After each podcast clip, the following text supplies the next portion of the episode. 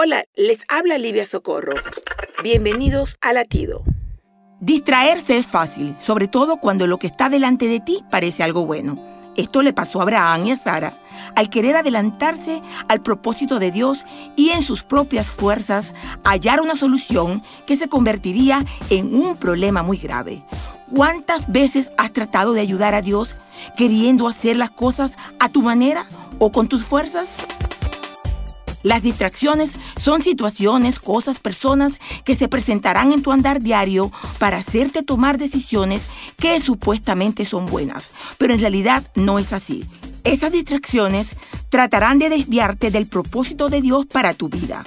Ten cuidado, amigo, y deja que sea Dios guiando tu vida. Pídele hoy que te lleve de su mano para que no tropieces y tengas que volver a empezar. Latido les llega a través del ejército de salvación.